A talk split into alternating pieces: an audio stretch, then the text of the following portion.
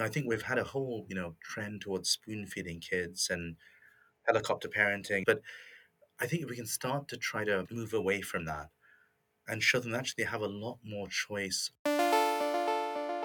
You're listening to the Mindful Mama podcast, episode number 377.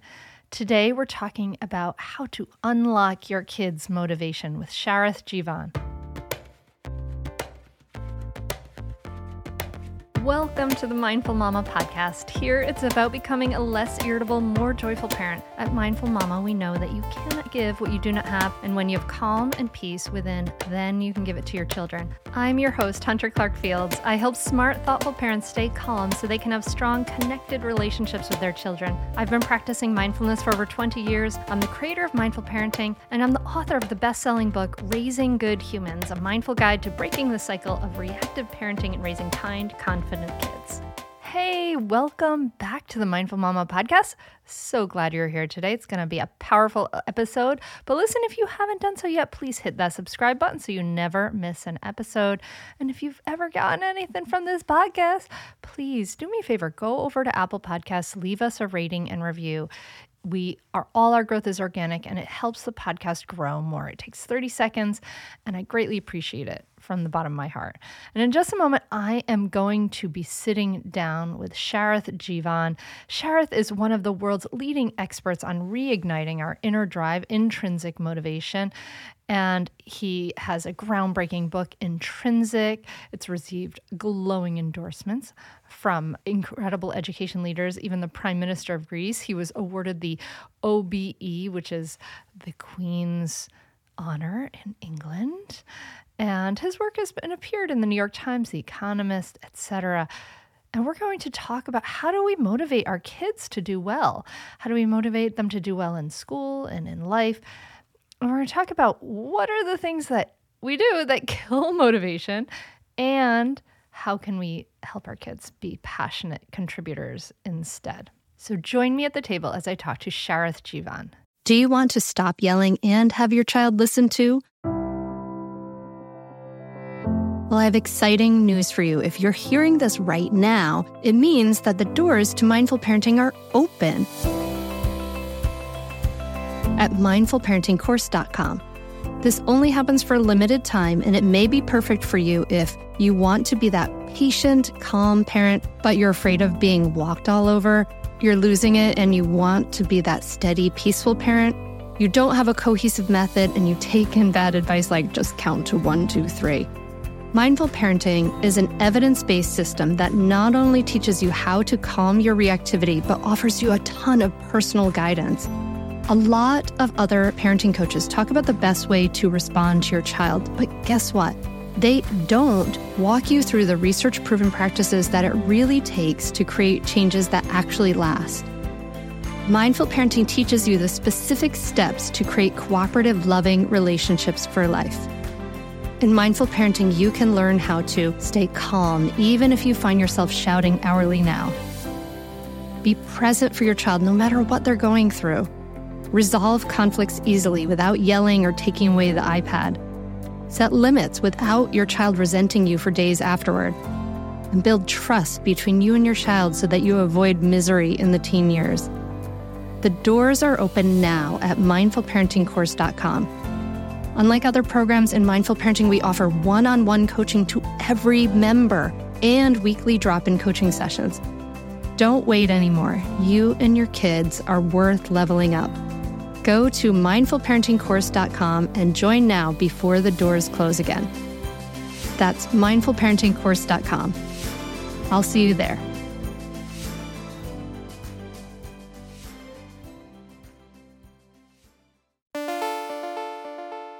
So I'm excited to talk to you. And dear listener, I've already talked to Sharath because he and I are fellow speakers at a big global parenting conference that in Abu Dhabi this uh, November 2022. So we're going to be hanging out in person and talking, but we've already talked, and I'm and I'm so excited to share with you his work. I want to start Sharath with like your story. I know that you're a child of immigrants, you grew up in the UK, and you have become an expert in motivation. What has led you to this this uh, this fascination with how we are motivated? Yeah, so a- as you mentioned, uh, I'm an immigrant to the UK. I'm I'm originally from India. I was born there, but came to the UK very, very early in life, and and I think you know, as as you know, many immigrant families have, there was a strong kind of achievement drive right through my my childhood. Um, had lots of good things to do um, that were associated with that, but also I think a lot of challenges as well about um, how we looked at the world and, and how you sort of see the world. And I think very much a sort of straight line view of the world where um, you know the, the goal was to get a good education that would get you to a good college that would get you to a good job that would get into to a nice house and a, a nice car and a very uh, up and up you go that was kind of the mental model that i was exposed to growing up i think you know i'm now 40, 45, and turning 46 soon and what the one thing i'm, I'm really clear having lived this long and, and worked this long is that that straight line just doesn't exist anymore and what i'm really Mm, really passionate about is that how do we convey that to our kids in a way that isn't scary? Um, there's yeah, something you know yeah. deeply reassuring about that straight line, right? Because you you know you imagine if you get hmm on the right on that line, you're you're set for life. Um, how do we do it in a way that really helps kids, our kids, really embrace the what I call the zigzag of life, even even revel in that Mm, zigzag and embrace it, and that's all to do with the source of our motivation. If we live our life and chase external, or in my language, extrinsic rewards, things like the fancy job or the getting into a top college or getting up perfect grades or playing on on this sports team or another one um, we're basically driving our lives um, entirely driven by the outside. And we're making our our mm. fulfillment happiness and success conditional on a set of things we don't deeply control right? In a way that we're relying on the external world. What my work focuses on how do we move inside when it comes to our motivation? How do we ha- um, harness our internal or intrinsic motivation so that um, no matter what happens as an outcome, we're really committed to go down the path we want because we deeply believe in that path and find it fulfilling and satisfying in its own right. And I'm really interested in, in the relationship both for our children, but also what we need to do as parents in terms of role modeling things differently to help them understand that that shift in thinking. Hope that makes So sense. Yeah, I think that makes a lot of sense to me, and I and I think you're right that that is scary, this idea that that we don't there isn't a clear-cut path anymore. That, you know, I mean, and we've been learning that again and again, you know, college doesn't doesn't necessarily like the weight of the debt of that, you know, doesn't necessarily pay off into the the big job and there's this gig economy now and things are really changing a lot and it is I think it is scary for parents and but at the same time, I mean, so uh, are you saying are you saying, you know, that kids should just, like, follow their bliss, should just do what they love, like, that kind of thing? Or because I'm just wondering, like, is that what you're associating with that intrinsic motivation, following that that thing that in intrinsically motivates you? Yeah, so I think there's been this whole kind of question about follow your passion, right? And in the Mhm. States, um, writers like Scott Galloway, Adam Grant, and so on have been very dismissive of some of this stuff. And I don't think it's about following your passion, right? I think that sort of stuff can be very indulgent. Like uh, many of us would Mhm. want to be, you know, I, I'm, a, I'm a keen tennis player. Uh, I would love to be a professional tennis player. That's not going to happen, right? Anytime soon. The chances of that are so so low. I love, um, you know, I might love playing the saxophone. Will I be a professional? you know, saxophonist or playing a band or be a a music star, that's it's usually unlikely, right? So I think this follow the passion sort of angle can also be a big distraction. What I like to, you know, I, I like to think about these three drivers, these three pillars of intrinsic motivation around purpose, autonomy, and mastery. I'll talk about each one, but I think the big thing for young people and, and children to think about is how do you follow your purpose? And by that, I define purpose, you know, in, in the book and in my work as how what we do helps and serves others. And Mhm. I think if young people have that sense of purpose in what they do, they will get attracted to really deep problems they see out there in the world, and they'll be really interested in solving those problems. So let me just give you an example of that. So you know, many. I just gave a talk to my uh, my my uh, kids' school and to their class. They're eleven. Uh, my son and, and his class. And I was asking, what do you guys want to do? And I, I was really quite shocked. Like many of them said, I want to be investment bankers. Uh, many said, I want to take over the family business, etc. These were 11 year old kids, right? And even at that age, there's such strong material um, drives. And I'm not saying that's, you know, we all want to live a comfortable life. There's nothing wrong with that, of course. But I would love them to say, look, I'm, I'm really interested in what's happening in the world. I want to see if I can help, you know, develop new, you know, new medicines, for example, or I'm really interested in, in climate, in, in obviously worried about climate change. I'd love to contribute to that in some way. So if we can kind of think about the, the challenges we're facing more broadly and sort of nest our purpose in in some of those things, we become a lot less self-conscious and we become a Mm-hmm. lot more open because you you we sort of allow ourselves to get lost by that problem. And there could be a million, you know, zillions of ways we contribute to that, right? So, you know, if you're interested in climate change and, and stopping it, you could do that as a as an activist. You could do that as an as a scientist. You could do it as a venture capitalist. Whatever. There's so many ways in, but that's the problem you deeply care about, and that keeps you going, keeps you interested, and that sense of helping others through your work. I'm talking about careers here, and specifically, that can be a really powerful intrinsic motivator. That's the idea of purpose. So it's not kind of indulgent, go off and do some you know wacky thing because you can afford to. That's also very dangerous. But it's really trying to find a, a compass, a direction that links to how you know we, we want to help and serve others. I want to tell you about a great podcast that you should check out, especially if you ever deal with any school system, which you probably do. It's called Understood Explains. This season of the show is hosted by teacher and special education expert Juliana Urtubey, and it's all about how to navigate individual education plans, also known as IEPs. And this season of Understood Explains covers topics like how to tell if your child needs an IEP and busts common myths about special education.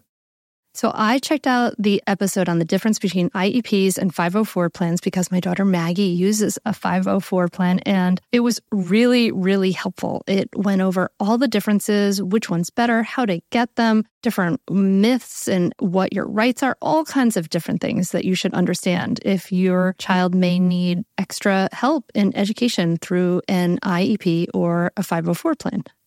The tone is super helpful, friendly, and smart. I highly recommend you check it out. To listen to Understood Explains, just search for Understood Explains in your podcast app. That's it. Understood Explains. We are supported by Mysteries About True Histories, affectionately known as Math Mysteries About True Histories. It's a weekly show full of time travel puzzles, hidden equations, history, and lots of laughs.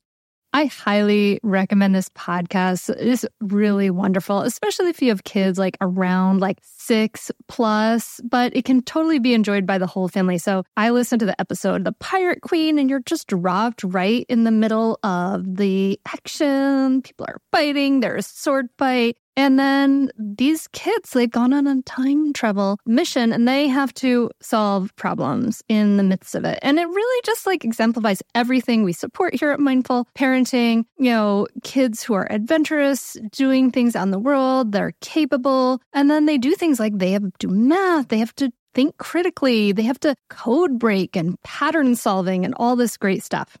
Beyond just the Pirate Queen episode, which I highly recommend, episodes transport listeners to moments in history too, like Pythagoras, ancient Greece, the era of the Aztecs, Sir Isaac Newton's England, and more. So jump in with your family, follow the adventures of Max and Molly on an adventure through time with puzzles and hidden equations and laughs. And it really does make learning really fun and really cool. Perfect for ages six and up. New episodes drop every Thursday, each stacked with so much laughter that your kiddos won't even realize how much they're learning.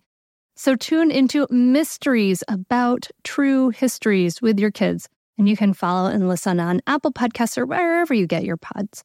That's mysteries about true histories. I mean, I couldn't agree more with this idea that if you're following a purpose, if you're doing if you have a purpose that is contributing to the greater good of the the planet, the society, things like that, it makes you less less self-conscious. I mean, I could say that completely with the work that I do. You know, to write about all my failings as a parent, it wasn't it, but it's it's about something that's larger than me, right? The purpose is something that's larger than me and it's that's something that is intrinsically motivating for me to to you know s- sit down and and write or do the different things i'm doing every every day to to keep that i mean that purpose really really does matter i think and so that's interesting so does i'm trying to imagine like would that lead to a different conversation with our kids about our you know, our values, and I'm trying to think of, like, how I might talk to that. You know you know, we have these conversations with our kids that are like, "Well, what do you what do you think you might wanna do when you grow up?" Um, eh, w maybe you can give us a little direction and how to maybe have some of those conversations with weaving this idea of looking at a greater purpose in mind. Yeah, so Andrew, one one um, um, I don't know goal of this podcast might be to uh, put that you know scrap that question to the dustbin of history, right? So think about the question: you know, what what do you want to do when you grow up? Uh, what a ridiculous question to ask nowadays. Um, we still ask it, unfortunately, too many times. But this is my fifth career. I went to some of the best um, colleges in the world. I went to Oxford. I went to Cambridge University, etc. That didn't mean that I had some you know. Um, gilded route through life. I, I did some time in consulting. I ran a startup. I worked in the NGO sector. Um, and I spent the last 15 years as a social entrepreneur looking at really deep questions around education. That was what the, the, the sort of area that I, I really got excited by, back to that question of purpose. Um, and so instead, I, I'd ask kids, what, what, what really interests you in the world? What do you feel passionate about? And from then, they can weave many different careers through that, that piece. And the way I'd often think about this is a bit of a, a technical word, but let me use it anyway. I think if as parents we can talk about this idea of wicked problems rather than kind problems. Let me just give an Mm. example of that. So look at our, Uh-huh. you know, how these last uh, two and a half years have rolled out with the pandemic.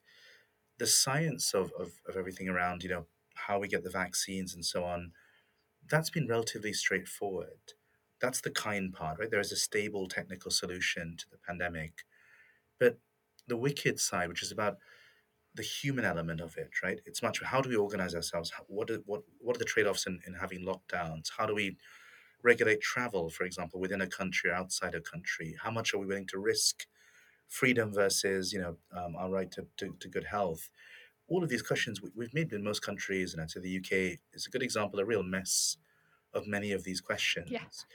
So I think if we can really get kids to think more deeply about some of these really key human problems out there what are they excited about? And, and they can find something they really enjoy.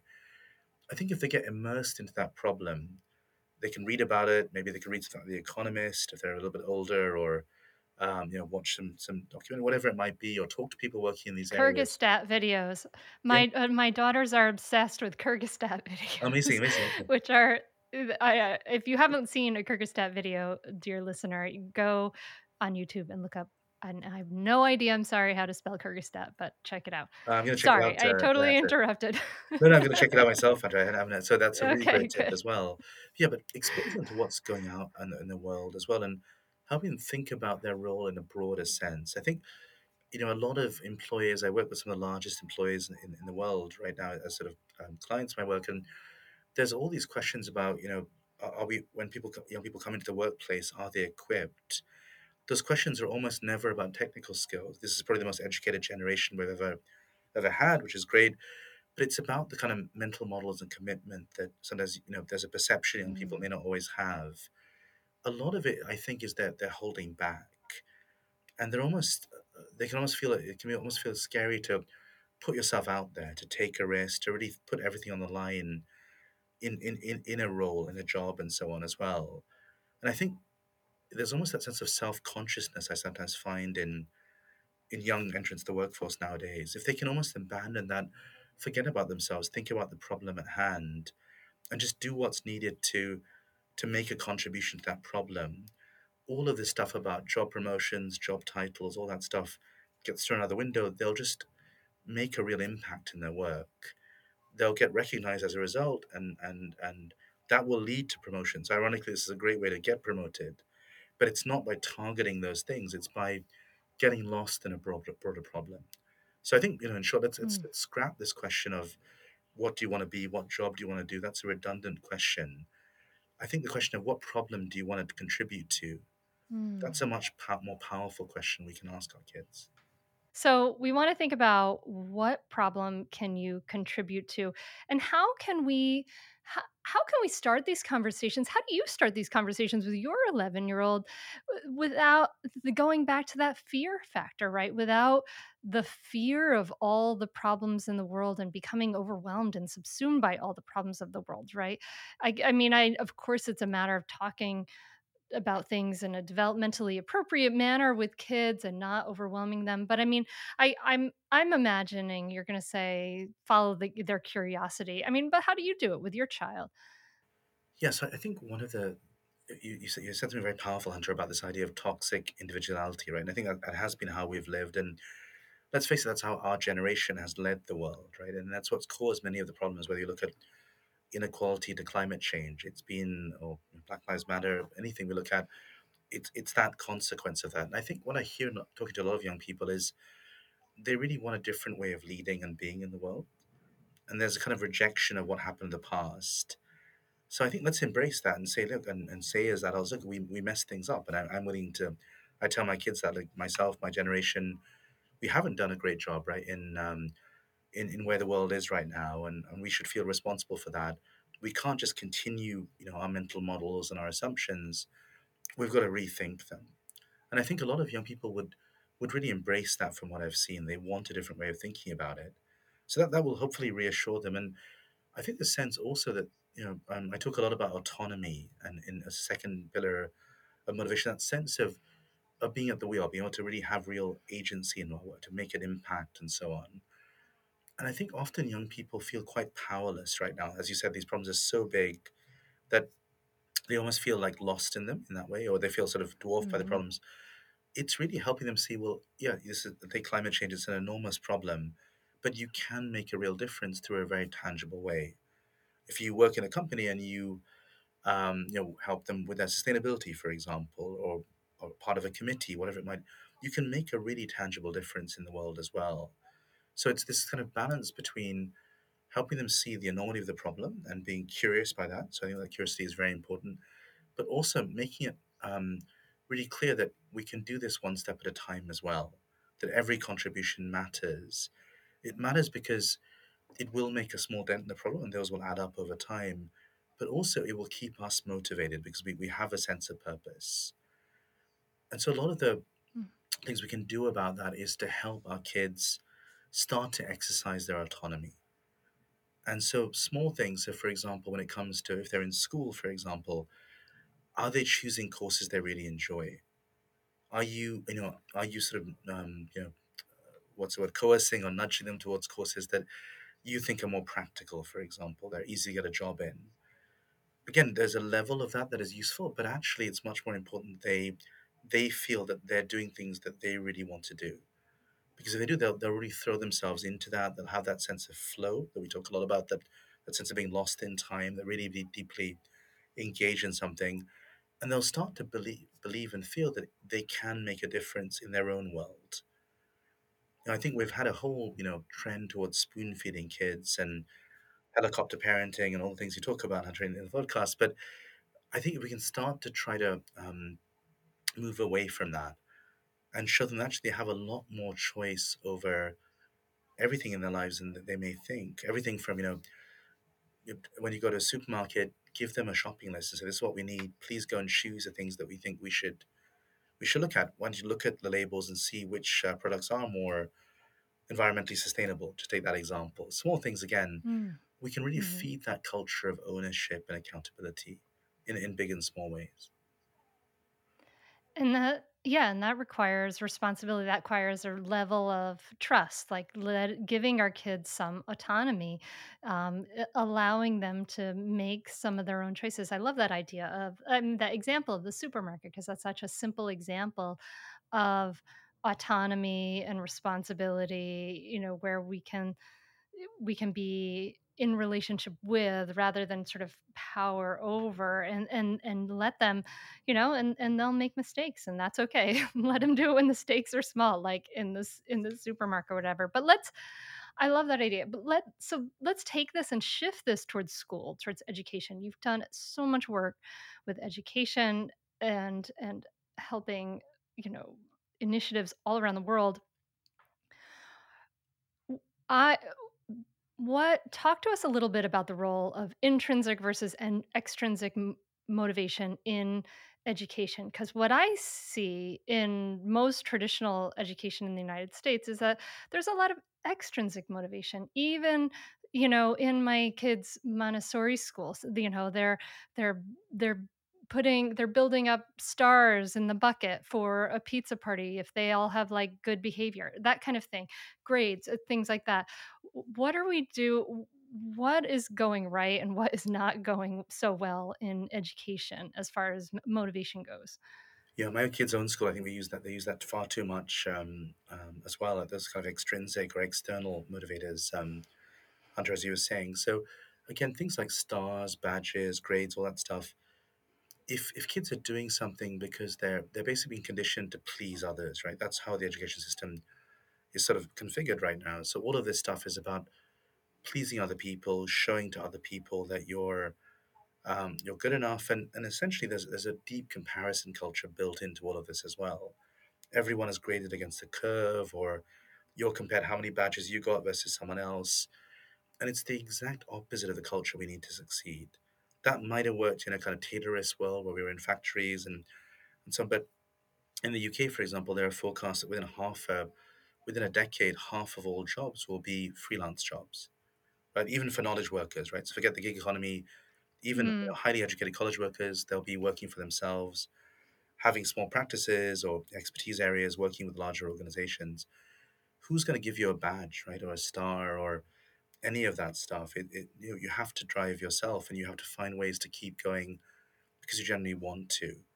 So these are huge distractions. We can use them sometimes to just get a kid initially interested. So, for example, if a kid is really struggling to read, yeah, maybe you, you give them a nice certificate after the first book, after they've told you a few things about it.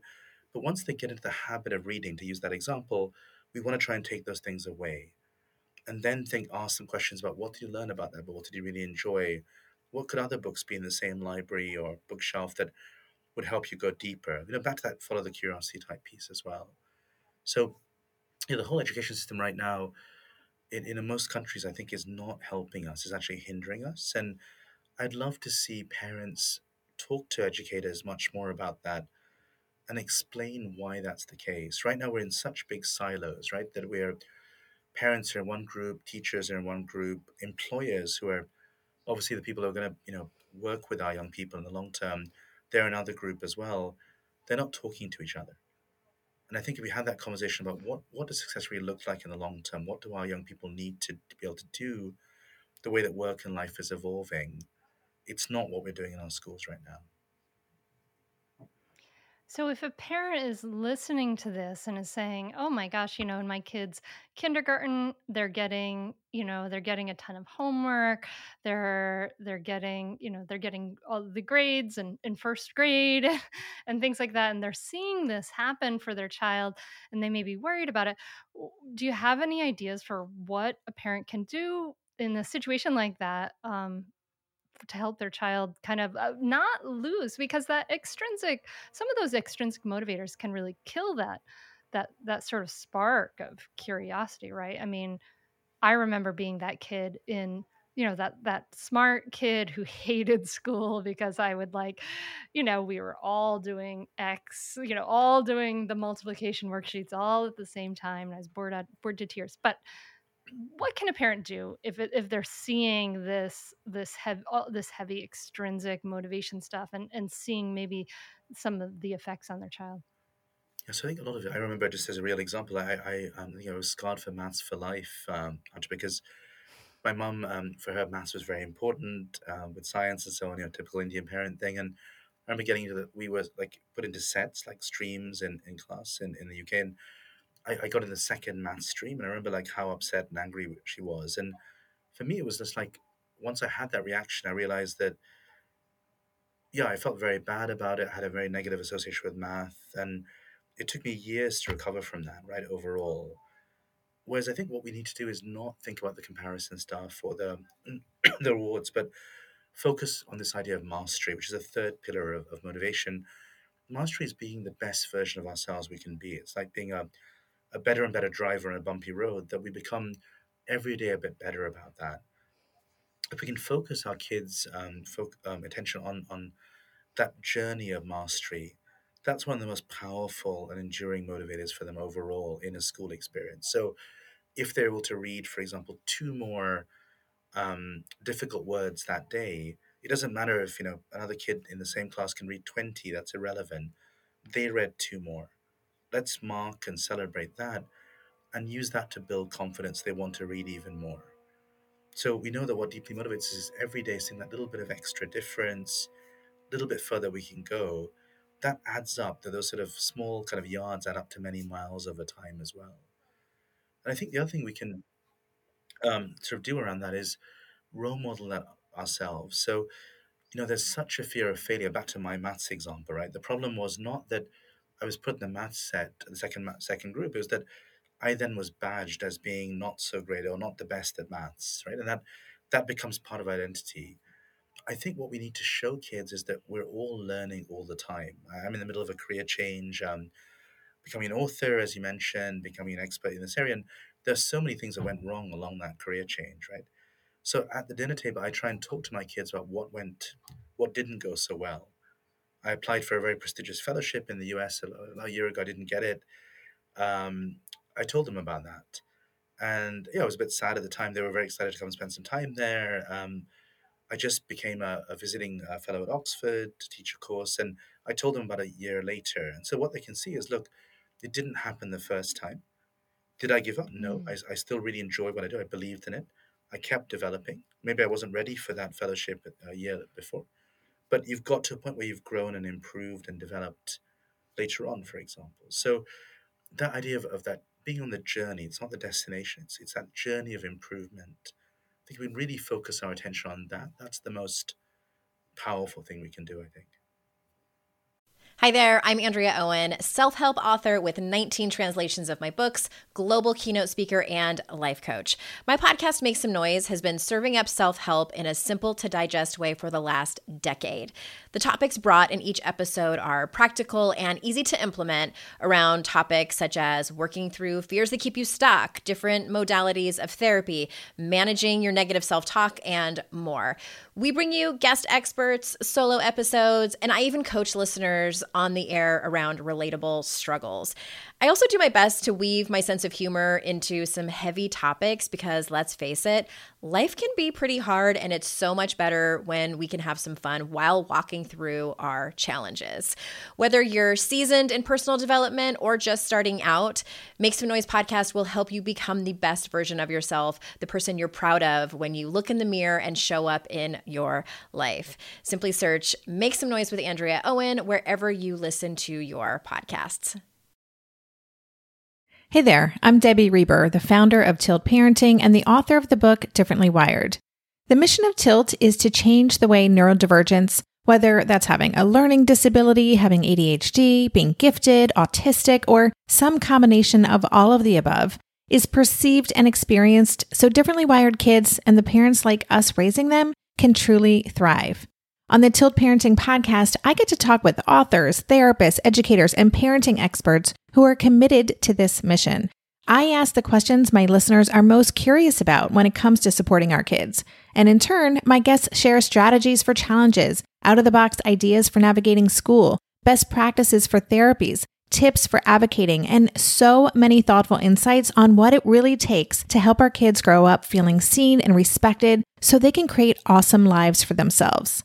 I know that raising a differently wired kid can feel overwhelming and isolating, but I promise you, you are not alone, and it can feel so much better. If you're on this parenting journey, come listen to Tilt Parenting. Together, we can shift this paradigm and show up for our exceptional kids with hope, possibility, and joy. Do do grades matter? And I'm curious about this because, you know, having learned what I've learned about motivation over the years, I, you know, I was part of a, uh, a, a founding member of a public charter Montessori school here in Delaware. And they went there and they didn't get any grades until seventh grade. And my daughter, my oldest daughter now is in high school and she she gets her grades and there's a whole online portal thing. B- But honestly, I haven't ever looked at that portal. You know, she has to come and say give me, you know, she I I would miss what grades she has if she doesn't like, you know, she wants me to know, you know, she wants to tell me and and share her progress.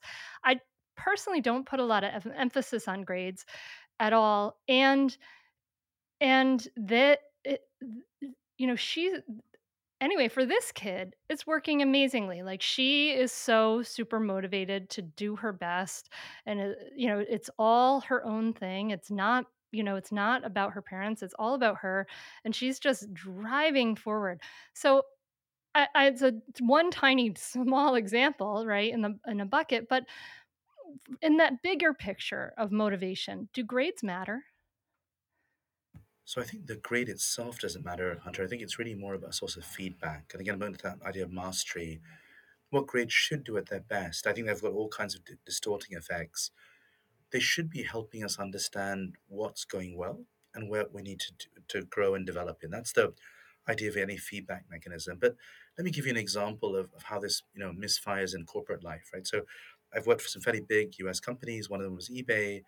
They had the system where you know every quarter it was too often, but every quarter um, you'd got you'd get a you'd do a performance appraisal. So you talk about what's gone well, what things you want to develop. There was beautiful, you know, a beautiful form you filled in and to really help you reflect. Quite deep questions it asked you, and you had to grade yourself out of five. Then you gave it to your manager, and the manager had to give you a grade. And what was so ridiculous about this whole system is that I think eBay is no is not not unusual in this, right? Is that all of the development intent that was there about what can I really do better, how can I grow, got lost by the discussion about the number. And I think there was like a two or three percent difference in in your bonus depending on what grade you got. But the amount of emotional energy and noise it created, it meant we weren't focusing on becoming a better professional. And that's the, the you know Mm. if you think about it in a school setting, that's the problem with grades. They're not bad in themselves, but they're they're a huge distraction sometimes for the core journey of mastery. So a couple of ideas. I think one thing I'd say is that um, you know a lot of schools, my my kids' school actually now does it. They they give effort grades as well as attainment grades, right? So that's really important. Mm. What you really care about is is the child throwing everything out there? So are they engaged? There's a lot of evidence I talk about in intrinsic that engagement is the key vehicle now in school and in life. If we're deeply engaged, we will be successful for the long term. So is the child engaged? Are they curious? Are they working hard? Are, are they improving? So it's less about the absolute grade, whether it's an A or a B or whatever. It's did that, you know, did it improve over the last three months? What bits have improved? If we can really focus on that aspect, then then grades can be quite a useful vehicle. But it's just that often that, you know, because it's a it becomes a label and that destroys Mhm. all the value of the feedback that's contained within the grade itself. Mm. I mean, I guess this kind of talks to how we can shape our conversation about our grades with our kids, you know, where we need to explain those things that that this this is just feedback and we need to say you know verbalize these things that uh, sharath just said that that this is about you know what really matters is how engaged you are what really matters is if you're improving. And to let our kids know that that's what we value as parents that's what we're looking for is that are they improving? Are they are they engaged? You know are, that that to tell our kids straight out that that matters more than their grade to us would you I say think, so yeah, absolutely, um, uh, Andrea, I think if we can, again, I think kids, it's so much more important what we do compared to what we say. So I think hmm role modeling, and I talk a lot about this in Intrinsic, that it's really important we role model that ourselves, right? So if, for example, you go um, you go home at the dinner table and brag about a new job title. Now, I'm not saying that that could be a very important achievement. That you could say it in one way, which is about I got the title, that's what really mattered. Or you can say, I'm really proud I got this promotion or this new title because I made a real impact on this person or this client or this organization. I helped them have a better organization. I helped their team develop better, whatever know, the context you work in is. If it's framed in that way, that going back to purpose, we we really made a difference, and that's what excites us. And the promotion is almost like a validation of that impact, right? It's the classic kind of horse and cart, which one comes first. So I think if we can role model that ourselves in our discussion of our own lives and what matters, that's really important. So let me just give you a real example. We have this crazy system in the UK where kids apply for, uh, we're going to a certain part of the school system, have to apply for secondary school. There's an exam and it's pretty competitive to get into the, you know, the most desirable schools and so on. My son got in uh, to school he wanted to. I was really pleased with that. But I was very honest with saying, I'm actually more than whether you got into that school or not. That was less of a concern. I was really um, delighted by how you took this on. You were really self-driven. You worked hard yourself. You didn't need to chase, you know, me to chase you. You, you know, allocated uh, uh, an hour and a half a day. We talked about eating the frog early, so you'd go and sort of, you know, do that first, and then have a, a nice day after that.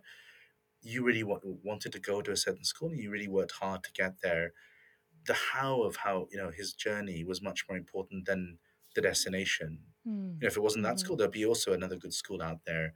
So I think the way we frame and tell that story matters in how we, we Mm. do that with our children. Unfortunately, the school system is is, is slow in most countries to, to change. Though I think again, if we can Mhm. play that kind of explainer role well and frame this really well for kids, they will respond, I think, pretty positively. In here locally, I just discovered the other day that um, a Sudbury school has opened in my in my town, and I don't know if you know what that is, but it's a totally self-directed school. It's kind of like a, uh, a it's kind of like homeschooling, unschooling, but in a place together, right? Where they're all doing self-directed motivation. How does that fit into this sort of motivation picture and this educational picture? So I think there are some great models, and Sudbury's a, a really um, another example. Um, Hunter, as you said, the challenge is I think we, we live in the real world, right? And at some hmm point, our kids are going to have to to deal with the real world out there. So they may go from Sudbury to I don't know Harvard, for example, and that's not going to be the environment, right? It's they may be in a very competitive environment where everyone is trying to compete for the best grades. They want to get into certain jobs. So I think if we have that um, oasis available, like so Sudbury, great, let's use that. But I, I, don't, I don't think it matters what school our kids are in. We can still play the same role. And I think in some ways Mm. it's even more powerful to be in a more mainstream system, but help kids see things differently because that's how life is going to be, right? They'll Mm. be in companies where Mm. many employees do have this attitude that's all about getting promoted to the next level. Everything is about the next pay jump rather than having deep impact and making a difference to others in their work. If that's the case in a culture, how do our kids learn to sort of exist in those cultures but not not accept them to say that actually i'm going to take a Mm. different dial here and, and actually ultimately this will probably need me to be happier for sure more motivated and, make, and most likely more successful over the long term So if our what if we see our kids have become demotivated, they maybe they've lost their, you know, maybe as a child they had this intrinsic motivation to, you know, create uh, i don't know to play archery and create create mad videos and do all these different things and as you know they've they've spent more time on tiktok and they're growing up and th- that kind of thing we might see a we might be worried about their their inner spark that inner motivation for mastery and autonomy kind of uh, you know dulling. How can we reignite that in our kids? So i think key thing is sort of sometimes let time um, kids are ready to learn when they're ready to learn i think that's just what i'm learning more and more so hmm. it so i know i'm a i'm a big tennis fan myself uh, my my son my older one was really into tennis he played at fa- fairly high level as a, as a young kid and suddenly he got into cricket, right? And he just wanted to abandon all the tennis um, altogether. And I was quite one level. I was quite upset because we would spend quite a lot of time. I was ferrying to tennis matches or you know practice sessions, and and also you know honestly, had spent quite a bit of money on on coaching right for him over that period as well. And you think, God, there's that kind of sunk cost sort of as economists call it thing where you I've already sunk so much into this. You know, how can we yeah suddenly stop? So I, I, I caught myself. So look, what really matters is whether he's engaged. I don't want him to do tennis because of an obligation, and certainly not because he thinks I like I like the sport, therefore he should like it. So okay, fine, let's let's leave it. And all we did was play tennis every few months, you know, just one to one between us occasionally. We were just on holiday uh, over, over the summer. He read a, a biography of Roger Federer um, that was lying on the, a bookshelf, and I don't know what happened. It energized him, um, and he read a couple more tennis books over the, that summer. Now he's gone back to to playing a couple times a week, back to a, a local squad. So our kids will find that drive, you know, when it's ready. So I think a lot of it's just trusting that they'll they'll find it at the right time. I think on the other hand, though, so essentially what I'm saying is that our kids need to be passionate about something. So he went from tennis to cricket. That's fine. Cricket has many, uh, like baseball, has many great things about being part of a team sport, working with others. There were many things he learned there. And whether I was a tennis fan or not was is relevant, right? So I think basically we don't need to worry about what our kids are passionate about. We just need to care they're passionate about something. Mm. And and not I don't mean a video game or a mobile phone. I mean anything else beyond that. That's all that really matters. They're not sleepwalking through life. They're they're curious. They really see the bigger picture. They're excited about something. They're alive. They're living life to the full. They have many opportunities that we didn't have in, in many countries. So are they using that to the full, uh, the, you know, the best of their potential? If we're sort of chaperoning them around, you know, they're grumpy between activity to activity, that's not a great childhood, I would argue. So yeah, so I hmm. think let's let's worry less about what they do and more about how they engage in whatever they want to do. Okay, so I love that answer, and I think that's so reassuring. This idea of like kind of giving it time and don't force it. Um, and it, it reminds me of when my oldest daughter played piano and she's always very musically very precocious my husband makes electronic music and she would be able to you know when she was four we could play a note on the piano and she could tell us what note it was. It was pretty amazing. So she played piano. We, we had a teacher take her at like crazy like at four and a half and the teacher wanted us to of course make her practice right? But she's four and a half five years old and and after a year or so she didn't want to do it anymore because we were I was trying to make her practice and it wasn't it wasn't coming from her anymore it was coming from me. So she quit piano we stopped piano and then when she was 7 or so you know she i i said do you want to try it again? You know you it'll be totally your thing. I promise i won't make you practice.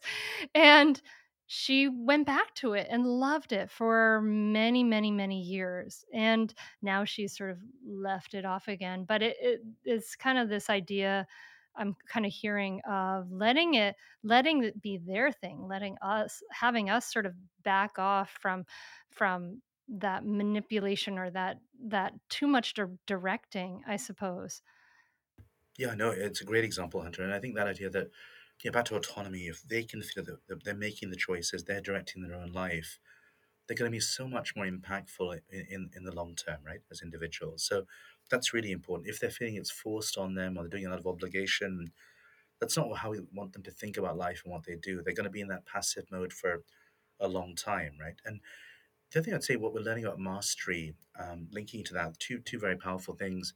Let me take my my, my son's example he he stopped tennis for basically almost two and a half, three years maybe, playing with any level at all.